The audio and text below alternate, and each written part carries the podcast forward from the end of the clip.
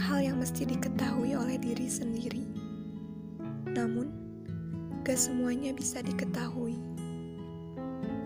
Kita abai pada diri sendiri dan menyibukkan diri untuk mengurus kebutuhan apa yang orang lain inginkan. Setelah sadar bahwa kita gak berarti bagi orang lain, lalu raga ditampar sekuat tenaga dengan pertanyaan. Kamu sayang gak sama diri sendiri? Kamu sudah ngerasa bersyukur sampai di titik ini? Kamu sudah bisa mengalahkan ego sendiri?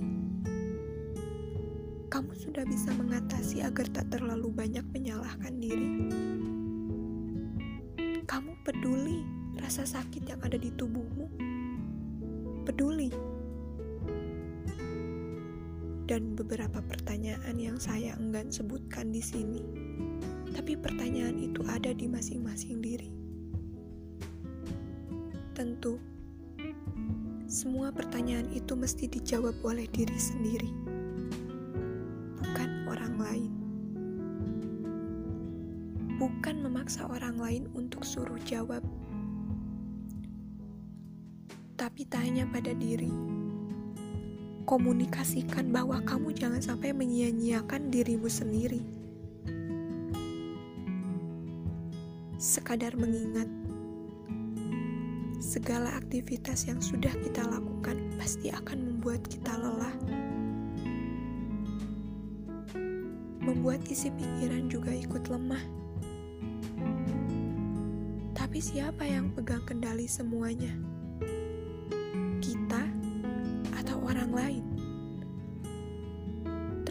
Kita dijejali kesibukan hingga diri merasa paling lelah.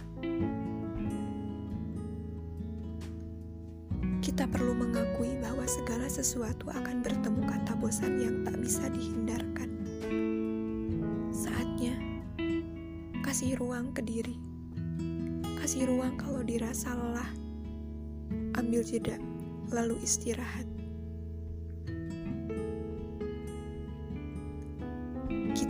Pada segelintir orang yang memancing amarah. Kita menangis pada segelintir orang yang membuat kecewa. Kita peduli pada segelintir orang yang membutuhkan bantuan. Kita senang pada segelintir orang yang membuat tawa di sekeliling kita. Segala situasi yang tercipta menimbulkan kesan pada diri kita berapa banyak ekspresi yang dikeluarkan dalam sehari. Segalanya balik pada dirimu sendiri. Ruang sendiri yang kamu buat dalam kehidupan yang sedang terjadi. Seringkali kita tak bersyukur pada diri karena kurang segala sesuatu kita meminta apa yang tak bisa Tuhan penuhi. Kita meminta hal yang lebih yang akhirnya jadi senjata makan Tuhan hingga timbul kecewa pada keadaan. Tumbang pada harapan dan rusak semua asa yang sudah dirancang sejak dini. Sekali lagi, rasa bersyukur itu sudah ada Kadangkala rasa syukur itu gak kita rasa. Gak pernah kita masukkan dalam hitungan menit. Padahal Tuhan baik. Tuhan memberi kita umur untuk banyak bersyukur. Seandainya tinggal di satu ruangan gelap dalam lampu mati, maka apa yang akan dilakukan? menangis, tertawa, takut, atau apa? Ayo sebutkan lagi selain apa yang saya sebutkan tadi. Bagi saya, ada yang lebih kena ke hati yaitu berdoa. Mau dalam keadaan apa pun, dalam gelap gulita sekalipun, lakukan berdoa. Bilang ke Tuhan apa yang dirasakan dan minta perlindungan agar hati kita terasa aman. Semua ketakutan akan terhindarkan dengan rasa dekat dengan Sang Pencipta.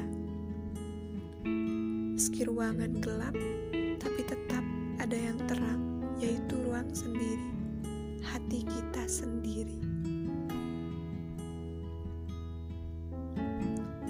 Selamat menyelami diri agar tak terbawa arus yang tak nyaman.